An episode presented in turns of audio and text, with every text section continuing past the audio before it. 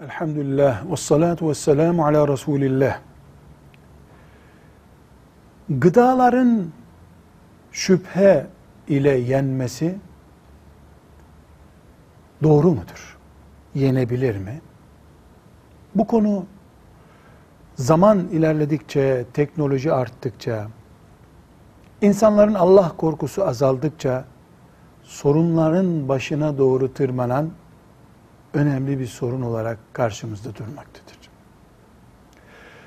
Müslüman anne babalar olarak çocuklarını yedirmeye, içirmeye çalışan, helal titizliği olan müminler olarak şu ölçülere dikkat etmeliyiz.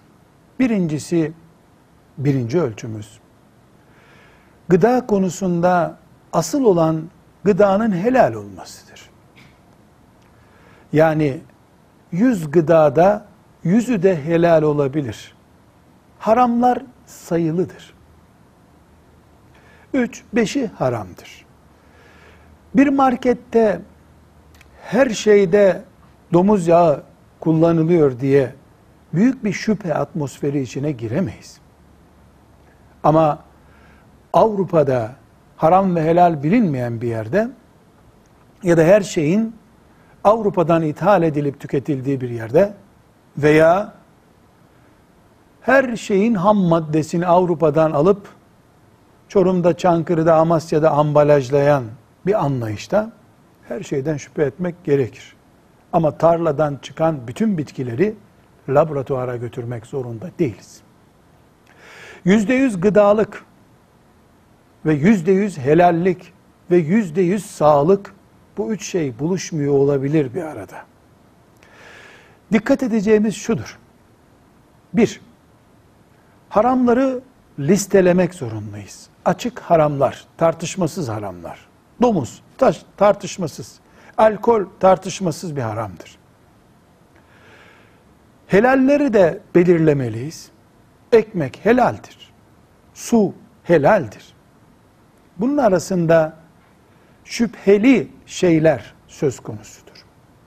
Şüpheli şeylerde kesinlikle mahalle arasında kadınların, çocukların, gençlerin, vakıflarda, derneklerde insanların birbirine karalama listesi olarak verdikleri listeyi ölçü kabul edemeyiz. Bu belge camide, vakıfta, dernekte dağıtılan bir broşür olmaz.